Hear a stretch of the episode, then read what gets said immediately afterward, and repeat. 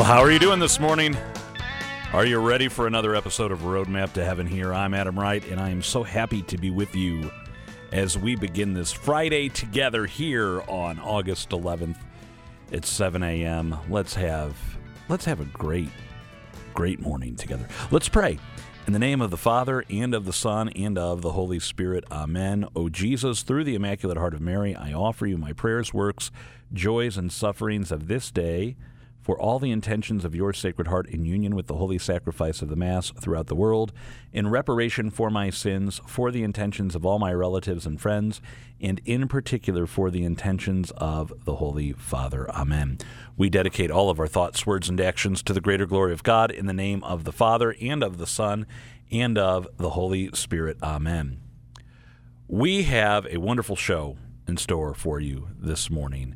Uh, we're going to have a visitor to the studio I'm very excited about it, but I'm going to tell you a little bit more about that in a few moments. Today is the feast, uh, depending on the calendar. And, and, you know, this is one of those things Mike Roberts and I talk about every day there are multiple saints we can celebrate. Some are designated on the, on the liturgical calendar as the saint of the day.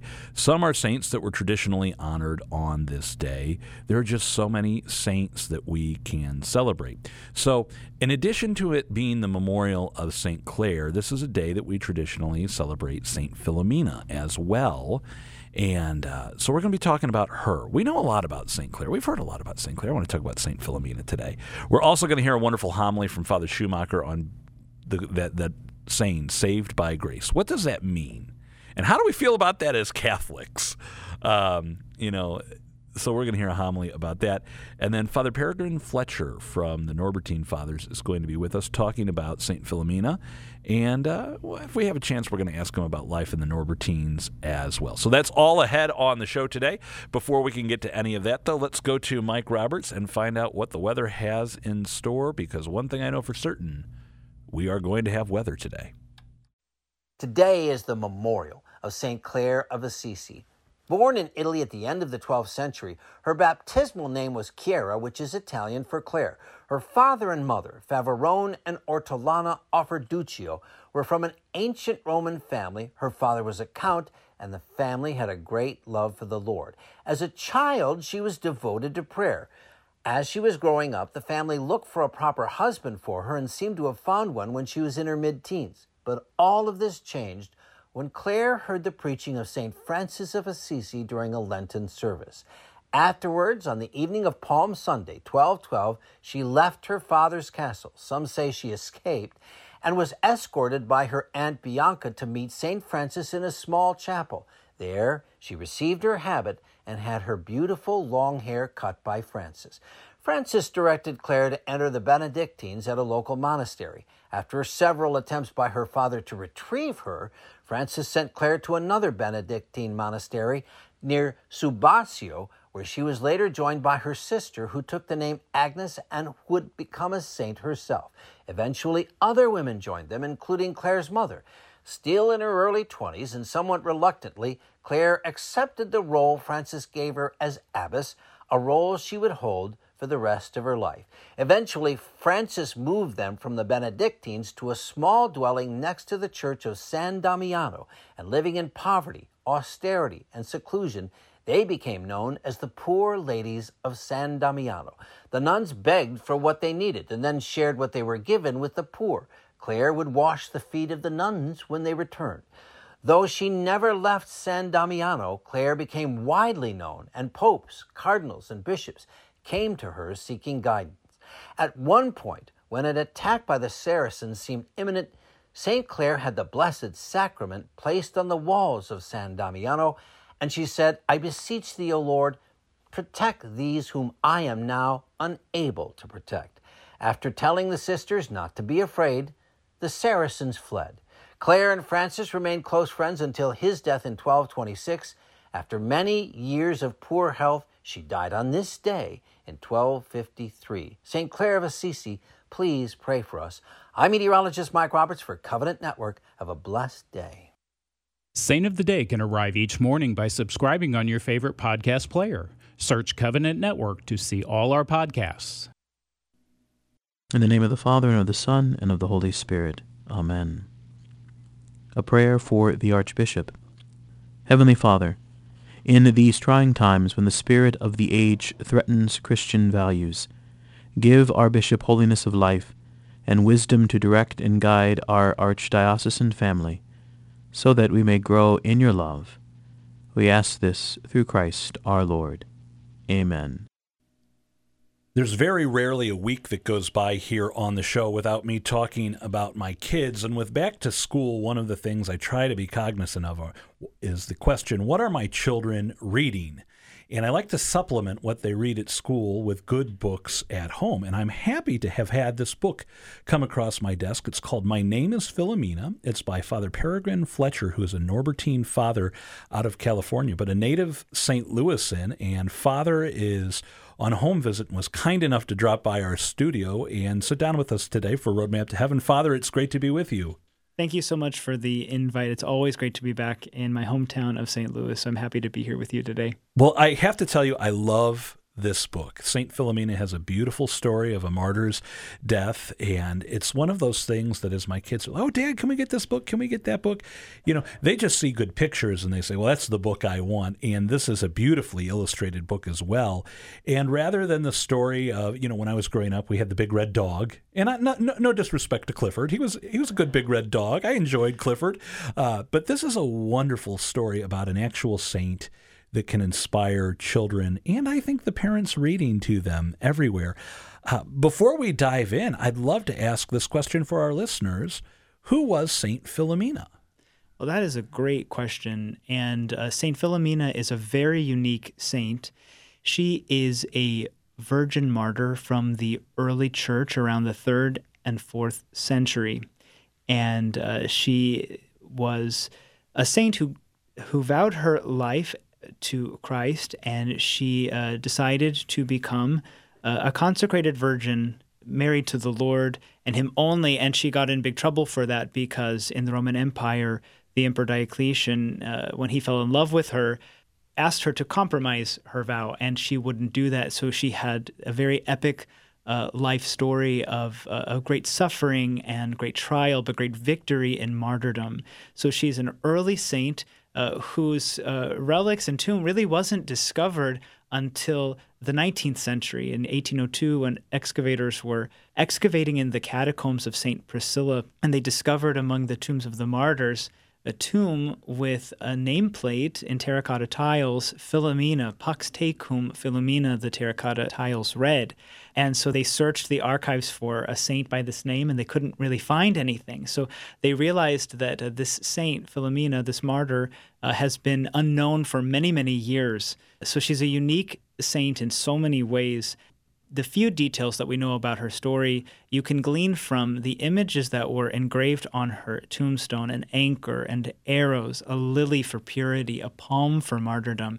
You see that the ancient Christians inscribed in her very tomb uh, the images that we so associate with her now. And then later on, as history develops in the coming decades, we see a few private revelations which uh, later on the church approves for uh, for spreading and for telling the details of her story. So the details in this book are drawn from the historical discovery of her relics, her tomb, the symbols found there, the few details we've gleaned from the private revelations, all of which culminates uh, in an amazing story, really, of a saint who, through her intercession, has.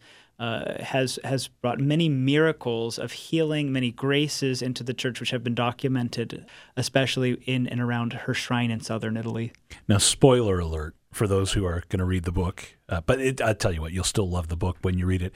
Uh, you've heard the story of Daniel in the lion's den, or the three men, Shadrach, Meshach, and Abednego, in the furnace. Uh, that's a good start when we're talking about Philomena. Mm-hmm. They they each endured those trials and were delivered from those trials. But as I was going through the book, I, I you know, I'm expecting her to suffer. I am not expecting each of these things. You've alluded to some of them, the anchor and the arrows. What an amazing tradition that's handed down about the ways she suffered at the hands of Diocletian and then the way the Lord delivered her. Amen. And the way that she suffered, in a way, it's obviously uh, very striking to us, but it wasn't anything out of the ordinary for uh, the ancient Christians in the time of Diocletian, and if you look through history, you'll see that Diocletian was known to have tied anchors around the necks of Christians and thrown them into the Tiber River. He was known to shoot arrows at them or shoot flaming arrows at times at the at these Christians, or he ordered his soldiers to do so. So, the Saint Philomena's story, we look at it and it's just it's astonishing to us that this little girl endured all of this. But back in the in the time of those early persecutions, uh, these stories would have been fairly normal. Uh, unfortunately, I'm, but also it was, I guess, fortunate in the in the light of grace, where God raised up these heroes and uh, they became martyrs and saints who we're still talking about today. And, and normally, when Diocletian would have an anchor tied around the neck of a Christian and have them thrown into the Tiber, that would be the end of their earthly mm-hmm. life. They would pass on mm-hmm. to God willing heaven as a at a mm-hmm. martyr's death, but not for Philomena. Yes, the Lord seemed to choose her as he has done with many saints through history. He has allowed uh, miracles to occur to save these martyrs in their trials. Now, eventually, another spoiler, but not really a spoiler, uh, one of the uh, tortures does finally kill Saint Philomena, and she's murdered and she's martyred. But uh, the the Lord sustained her through many of the trials, so that she could be an example for Christians today. And really, if you look at even your own life, uh, the lives of those you know, you see the Lord sustaining people in their trials. So what she received, those graces she received, are also graces that the Lord is giving us every day, even if we don't even notice them. The Lord is constantly sustaining us in our trials. And St. Philomena is a superb example of that in the ancient world. Now, that comes to the lesson I, I want to get to about this book because as I think of bedtime stories for the kids, usually uh, if there are arrows being flung, it's at the mighty dragon by the, the handsome knight. Um, or if there are supernatural things, it's, you know, superheroes coming in to save the day. A martyr's death usually is not what we think of for a fine bedtime story. But really, this helps lay a foundation with our children that as they grow up and they endure trials, probably less. Uh, less terrible, shall we say, than arrows or anchors or whatnot. They've already got that foundation now that God is with them in their sufferings and that He is sending His grace and He's sending His angels to be with us. Yeah, Adam, you nailed the, the main theme of the book. And what I want children and parents, anyone who reads this book to take away from this is that there really is no suffering, there is no trial that you endure, that the Lord is not there with you. And I hope that as you flip through the pages of this book and you see the illustrations, you'll see that Christ is there at every step, at, in each uh, stage of her life. And that there's no point in which he's not actively uh, with Saint Philomena, and so I tried to illustrate these uh, her story with also sensitivity. You know, so um, there's a lot of um, metaphorical uh, images or the sufferings that are depicted are either just before the suffering or after. Um, with a couple of exceptions, but I think people will find that there are ways in which you can introduce children to the reality of martyrdom that is actually consoling to them. And it's not frightening as much as you see how uh, how beautiful and how amazing it is and how consoling it is that the Lord is there supporting St. Philomena. I thought to myself as I was reading this book, am I ready to stand up in today's culture? You know, we don't have Diocletian, but we certainly have what Pope Benedict uh, called the dictatorship of relativism. And uh, just as bad, but in a different way. Am I ready to endure sufferings as Philomena did to stand up and not compromise my promises to the Lord to live a life of holiness, to witness to the gospel, and to live that life of faith. Yeah, I think this whole culture that we live in is really, as it's been called, a culture of death. And so this is not in a way to, to discourage us. This is a reality we live in, and the saints give us encouragement how to be joyful when you live surrounded by a culture of death and this dictatorship of relativism uh, yes, the evil spirits which were influencing the Emperor Diocletian are still very much at work in this world. It's all of the, the evil, uh, the source is the same. Um, so we uh, we can take great courage from these stories. The ancient martyrs are so relevant, and not everyone believes that. People often kind of uh, look for uh, saints or heroes that are in today's day and age, but uh, we are not really separated by the saints uh, of the ancient world as much as we might think. Maybe by time, okay, but by grace, their stories are still relevant and still show us the example that we need and encourage us to be joyful martyrs ourselves if God calls us to be that uh, one way or another. Well, Father, this has been wonderful to talk about St. Philomena. We've gone a little bit longer than we normally do here on the show. So, what I'd like to do is take a break. And then when we come back, I'd love to ask you about the Norbertines because uh, we, we don't have Norbertines here in St. Louis, but we do have them in our listening area up in Springfield at the Evermode Institute. Uh, but I always love to talk about vocations on the show. So, if that's all right with you, we're going to take a break here. Don't go anywhere. We'll be back with Father Peregrine Fletcher after this. Prayer for Vocations. God our Father, who wills that all men be saved and come to the knowledge of your truth, we beg you to send laborers into your harvest and grant them grace to speak your word with all boldness, so that your word may spread and be glorified, and all nations may know you, the only God, and him whom you have sent, Jesus Christ, your Son, our Lord. Amen. Our Lady, Queen of the Americas, and Mary, Mother of the Franciscan Missionaries of the Eternal Word, pray for us.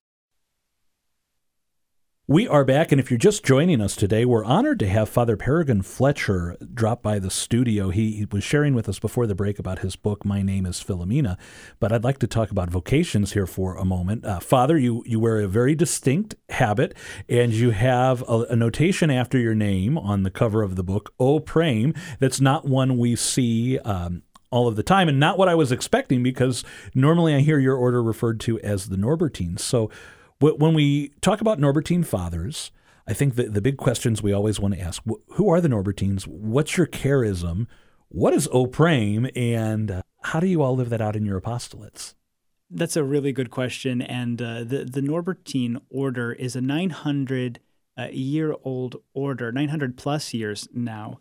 Um, so we've been around for a very long time.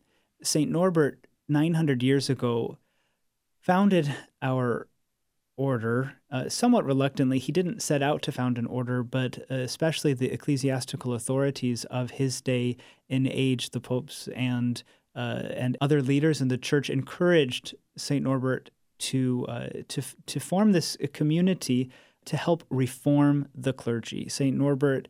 Uh, was a great reformer of the clergy, and he really wanted his order to be a place in which clerics could live a life of holiness in community, do penance, and live according to a specific rule of life, which is the rule of St. Augustine. It's the rule that we read from every day at the Abbey, every weekday, I should say. And so it was this idea of, of really clerical reform and clerical holiness. And I would say that that's also still very relevant today. We need, uh, we need an ever increasing holiness in our priests. And a monastery, like a Norbertine monastery, is precisely one of the locations where, God willing, you should be able to find that. And St. Michael's Abbey in Southern California, when I was discerning my vocation and when I found the Abbey, um, which is so far from my beloved hometown of St. Louis, but I felt such a call when I discovered St. Norbert, uh, when I discovered this community of brothers who are really from all over North America and uh, and and Mexico too, um, so it was a very um, inspiring place, and I immediately knew that I, I didn't know if I was called to be there, but I knew that this was a place that I needed to give a try. And now it's been 10 years. I entered in 2013. I made my solemn profession of vows uh, in 2019, and I was also ordained a deacon that year. And in the following very memorable year of 2020, I was ordained to the priesthood. Wow. Now, when when we talk about religious orders, you said Norbertines. We think of the Franciscans, mm-hmm. named after mm-hmm. Saint Francis, uh, the Dominicans, named after Saint Dominic, and uh, then we look at the letters after the names. You know, with the Franciscans, probably the the most regular. You have OFM, Order of Friars Minor or Order of Friars Major. Uh, with the Dominicans, OP, which has nothing to do with the name Dominic, but everything to do with what his order mm-hmm. did, the Order of Preachers, and mm-hmm. what they still do to this day. Then we come to the Norbertines and we see O Praem usually as the abbreviation after everything. What are we reading when we read that? Right. Well, uh, as you alluded to, uh, Saint Norbert did not name his uh, early followers as Norbertines. That was something that the later later disciples uh, would uh, have called themselves after the, their beloved founder.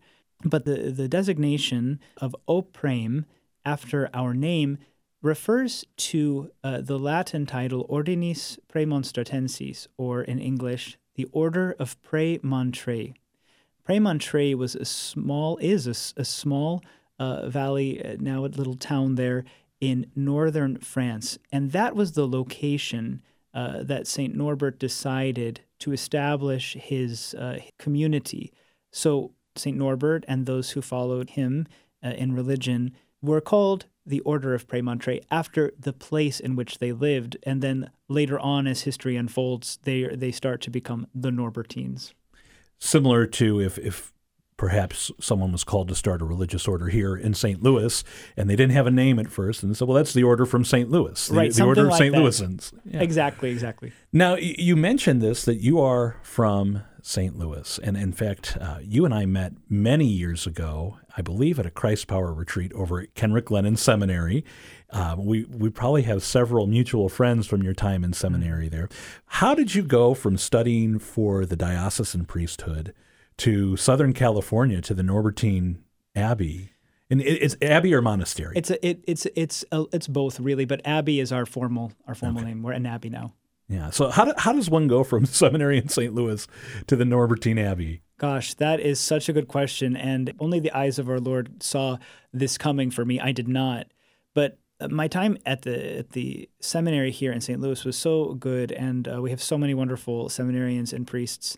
Um, and I certainly uh, didn't leave because uh, I, things were bad. Actually, things were good. Uh, but I had this internal sense that um, that uh, somehow there was something else. Uh, there was a component of my vocation that I wasn't, I didn't have access to, or I wasn't quite fulfilling, and um, it was a mystery to me. So I talked to my uh, superiors and the priests at the seminary and um, explain to them the predicament that I'm actually doing really well. Um, I feel happy. Uh, I could see myself doing this, but I also have a deep sense that there's something missing, and I do feel like it's worthwhile figuring that out. So maybe I should leave the seminary and just discern discern what's going on here. They were very kind to me and, and gave me their blessing and permission to do so, with the idea, uh, which gave me consolation, that if I take a step out and discern, I could come back. Long story short, I in spiritual direction, I decided, uh, or I should say, my spiritual director recommended that while I'm away from the seminary, I should really look into religious life after explaining my own spiritual life, my desire, this idea that something's missing. He said it might be it might be the religious life, the religious priesthood. So I went on a number of retreats, and uh, the last place was St. Michael's, and it was so far from home, and I thought this is never going to work. But as soon as I was uh, driving up the uh, driveway, the just the general sense of the monastery, I had I was overwhelmed by this idea, by the sense that this is this is it, and I couldn't I couldn't explain why but my later retreat, as those days unfolded, really confirmed that. So I wrestled with God because it was so far from home. But I decided, as I mentioned, that I need to at least give this a try. Wow. I think back to my time of discernment, uh, probably about the same time you were discerning entering mm-hmm. Kenrick Glennon as a seminarian. And uh, Monsignor Butler was the vocation director at the time, mm-hmm. but then also several vocation directors from the religious orders here in St. Louis, of which there there is no shortage of religious orders, and all said the same thing: that the call to the priesthood and the call to the religious life are really two separate calls. And some men are called to the diocesan priesthood, some are called to the religious life, and some are called to be priests in the religious life. I think of the Franciscan brothers and Jesuit brothers I knew when I was growing up. Not all of the Franciscans and Jesuits I knew were priests. Some of them were brothers, and many of them hmm. were priests. So you go. It, it sounds like you, you you're hearing that call, maybe not knowing what it was at first, but you're hearing that call that God's calling you to something in addition to the priesthood, and that's how you end up with the Norbertines. Now, when you, you see that this is what God's moving you to, saying, all right, go here, study here, check this out. What happens then? You know, that that's probably we think of men in the diocesan seminary that they go, they get their degree in philosophy, they get their degree in theology, they have their practical uh, application year, their pastoral year, their year of being a transitional deacon, and then they're ordained a priest. Mm-hmm. But you mentioned that it was quite some time between when you entered and when you were ordained. It's really true. I mean, when I entered seminary, the first first time around, I was 19. Uh, by the time I was ordained, I was 33. So there was uh, there were many years in between. But when you enter St. Michael's, um, you become a postulant, and that comes from the Latin word to ask. Uh, so it's someone who's who's who's seeking, who's asking, who's just uh, discerning if this is right. And you stay as a postulant for four months. In that four months, you're discerning. The community is discerning. The abbot is discerning if this is the right fit.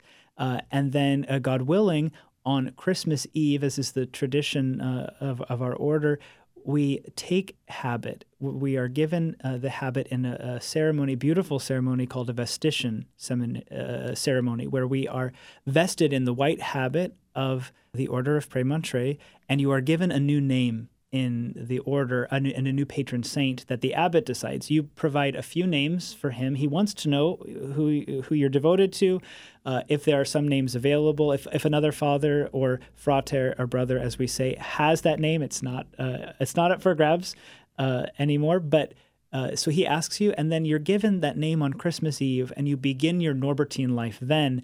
Then you become a Norbertine novice, and you're a novice in our community for two years. You're not uh, doing much studying, you're just uh, taking some little courses in spirituality, the history of our order. you're learning a lot of Latin. We do a lot of Latin uh, at the Abbey, thank- thankfully.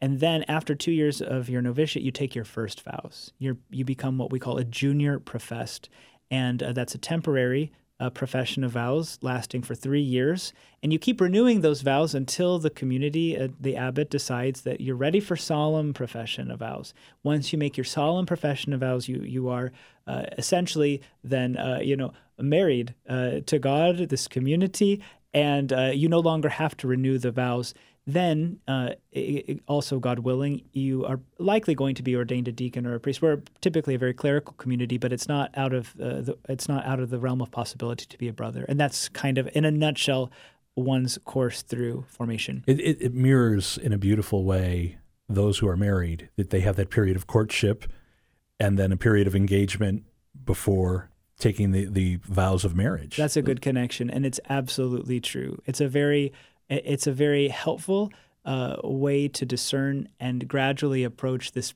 pretty big vocation. Wonderful. Now, Peregrine, mm-hmm. Saint Peregrine, and the only thing I know about Saint Peregrine, uh, patron of cancer mm-hmm. patients. Mm-hmm. How did you come to be? Because originally, when I first met you, you were Patrick, and now you're Father Peregrine. Right. So Saint Peregrine came as uh, just an amazing uh, surprise to me too. There are so many surprises. I guess that's how God works, and I'm, I'm, glad for that. My life is much more surprising and interesting than I ever intended it to be.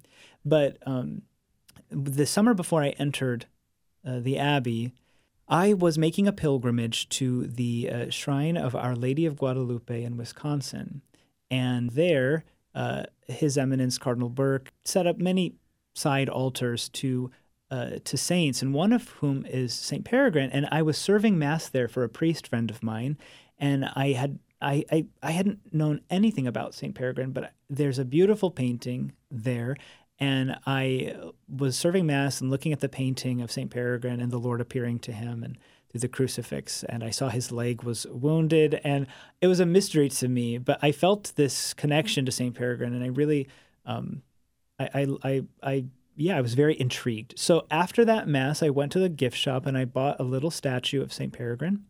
And I took that home with me that summer. And I just started, uh, you know, praying to him and learning about him. And then I went to the Abbey and my four months of postulancy went by. And it came time for me to put down on a list saints for Father Abbot to consider.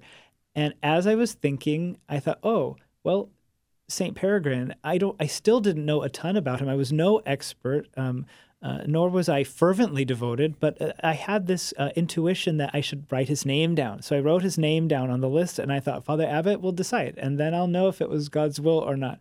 And uh, Christmas Eve comes around, and I'm uh, being vested in the white habit, and then Father uh, Abbot tells me, and all the confreres gathered, in our community, you will be known as Peregrine.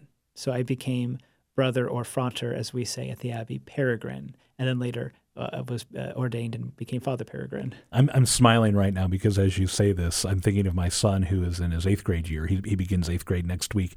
And he's already asked, Dad, what's a confirmation name? And, and how do I pick a saint to, uh, to take that name? Now I have another story to tell him Awesome. about here. You know, there are many saints, and just go out and find one that moves you. Amen. And we really believe at the Abbey that our patron saints choose us. It's not so much about us. The weight is off of our shoulders in a way. If you are praying, if you are living uh, this life authentically, the saints are watching over us. They are a cloud of witness as we hear from the scriptures. And so, in a way, it's, uh, yeah, th- there's not so much pressure on us. They'll find us. So we just have to be open. And I really believe that St. Peregrine found, and I'm finding out more and more about him as my religious life unfolds and why he was just the perfect patron. Now that's that's another question because with some religious orders, the name you had as your baptismal name is your name. You you enter into the order. They you make your first vows, your final vows. You're ordained. I know uh, many. I, I grew up in a Jesuit high school, so and, and a Franciscan parish. So uh, Father Al, he was Al from his baptism, you know, and so on.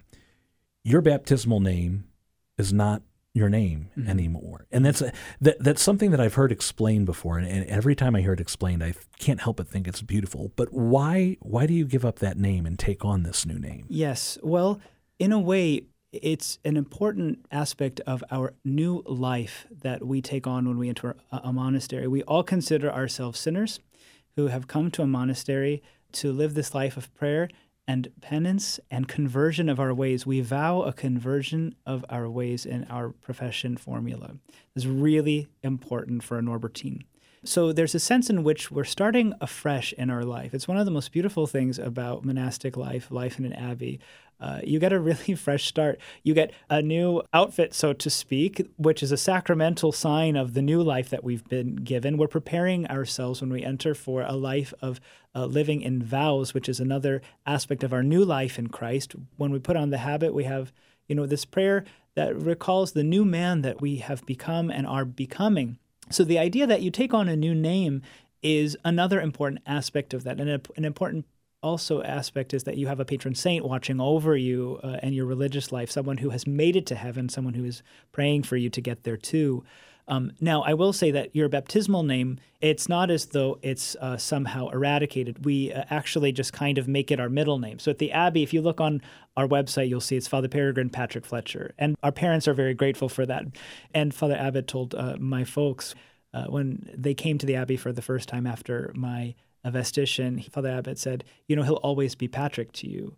And our superiors are very sensitive to the fact that it can be harder for families, but in a way, uh, it's also something really beautiful. So Patrick is still a part of my name and who I am, and now I have this added name, uh, Peregrine, that is my name in religion.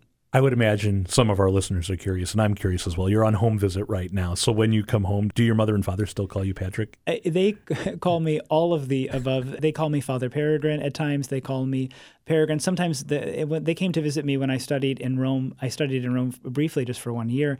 And in Rome, Saint Peregrine was an Italian saint. He was named in in Italian Pellegrino is the Italian, and my mother being Italian loved that. So sometimes they'll call me Pellegrino, and sometimes they'll call me Patrick. I don't have a one particular name that I hear when I'm visiting my family.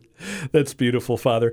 Um, as we wrap up, I, I wanted to ask because I, I've heard that St. Michael's Abbey recently, within the past 10 years or so, had to add on. There were so many men coming to the Norbertines, and now with even with the addition, uh, you, you're filling up. Um, Right. Praise God for the many men seeking out the vocation. If a young man's listening right now and says, "Well, maybe if they still have room, I'd like to to come see if this is where God's calling me to," how can our listeners find out more about the Norbertines? Well, if you're interested in learning about us, uh, uh, like many religious communities today, we are online and, and very available there. You can uh, find our website, you can call the Abbey. Uh, we have a vocation page on our site as well. If people are generally interested in the Abbey, we have a team of people who have done a really great job of presenting our Abbey, our liturgies, events, and our life on Instagram. You can see all these amazing photos. So you're welcome to look there. But I would say that if you're interested in a vocation, the, the first thing is pray and look us up and see if it's, especially if it's worth a trip out to California. That was my first consideration. And I looked online and I realized, yeah, I think they're worth looking into. And little did I know, 10 years I would actually still be one. So. And for our listeners in the Diocese of Springfield, you actually have a wonderful opportunity to get to know the Norbertines who are at the Evermode Institute at the uh, former St. Francis Convent, uh, the, the, Health Sisters of St. Francis, who are still there, mm-hmm. um, and, and be- beautiful things happening in the Diocese of Springfield as they will be offering catechesis for all of the catechists mm-hmm. in the diocese and ongoing formation for them. Father Peregrine, it has been an absolute joy to spend this time with you this morning talking about St. Philomena, talking about the Norbertines and your vocation. Could I ask you to conclude our time together with a prayer? Absolutely. In the name of the Father, and of the Son, and of the Holy Spirit. Amen. Amen. Almighty Father, we come before you today thankful for the gift of your saints, St. Norbert and St. Philomena, and all those enfolded in the cloud of witnesses above us. We ask that you help us to join them one day, make us holy, and make us to fulfill our holy vocations. And we ask all of this through the intercession of Our Lady, as we pray, Hail Mary, full of grace, the Lord is with thee. Blessed art thou amongst women, and blessed is the fruit of thy womb, Jesus. Holy Mary, Mother of God, pray for us sinners now and at the hour of our death. Amen. Amen. Saint Philomena, pray, pray for, for us. us. Saint Norbert, pray for us. And Saint Louis, pray for us. In the name of the Father, and of the Son, and of the Holy Spirit. Amen. Amen. Father, once again, thank you for being with us. We're going to take a break here on Roadmap to Heaven, but don't go anywhere. We've got more for you after this. A Prayer to Redeem Lost Time by St. Teresa of Avila. O my God, source of all mercy, I acknowledge your sovereign power. While recalling the wasted years that are past, I believe that you, Lord, can in an instant turn this loss to gain. Miserable as I am, yet I firmly believe that you can do all things. Please restore to me the time lost, giving me your grace, both now and in the future, that I may appear before you in wedding garments. Amen. We are wrapping up our week talking about 2,000 years of continuity. And Patty, I have loved every one of these things you've been sharing with us from the past 2,000 years of our Catholic faith. Well, today I want to talk about something that is almost 2000 years of continuity just it was part of the early church it's the nicene creed that we say every sunday every sunday when we say the creed i just want us to remember that these truths that are articulated in the Nicene Creed have been a part of our faith since the very beginning. They were first articulated in the year 325 at the Council of Nicaea.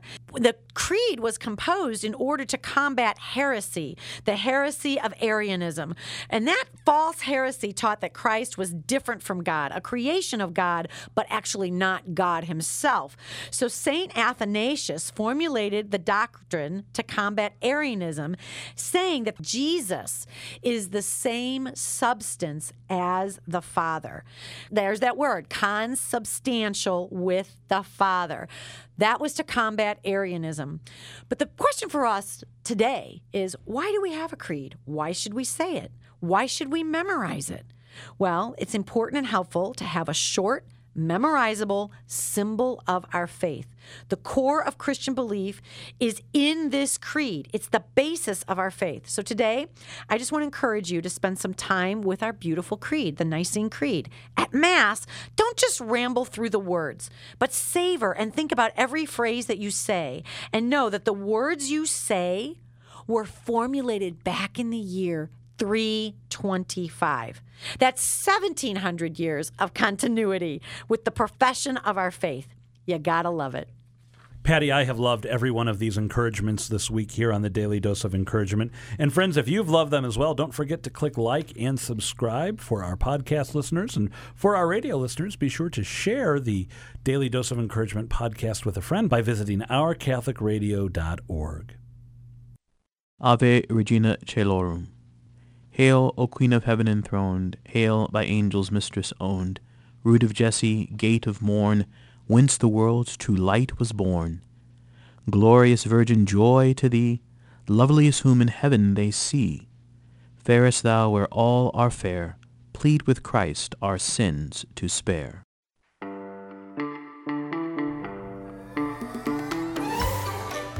Well, thank you for letting me spend part of your Friday morning with you here on Roadmap to Heaven this morning. It's always a joy to spend the morning with you. And I hope you've enjoyed our time together with Father Peregrine and the many wonderful things we've learned today.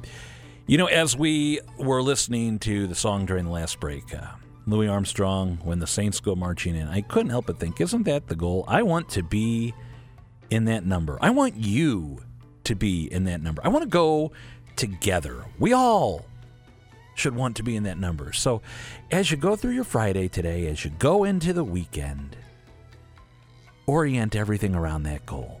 I want to be in that number when the Saints go marching in. I'd like to close out by reminding us all that next week, Tuesday, is a holy day of obligation. So have your plan for where and when you will go to Holy Mass. It's a beautiful thing to celebrate the Blessed Mother's feast day, the solemnity of the Assumption of Mary. Let's pray. In the name of the Father, and of the Son, and of the Holy Spirit. Amen. All glory be to the Father, and to the Son, and to the Holy Spirit, as it was in the beginning, is now, and ever shall be, world without end. Amen. Mary, Mother of the Church, pray for us. Saint Joseph, terror of demons, pray for us. In the name of the Father, and of the Son, and of the Holy Spirit. Amen. Well, I don't know what else to say, so I'll just say this. For Covenant Network, I'm Adam Wright. Thanks for being with us on Roadmap to Heaven this morning. And as the Blessed Mother reminded us back at the apparitions of Fatima and every apparition since and throughout all of time, draw near to her Son. And the one of the easiest ways to do that is to pray your rosary today.